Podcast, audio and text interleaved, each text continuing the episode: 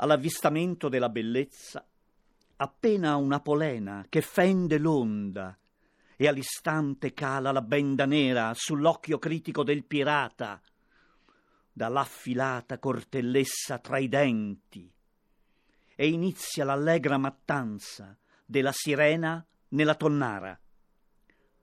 Ma nell'ambito letterario contemporaneo l'innominato pratica il volontariato e rianima sperimentalisti smorti.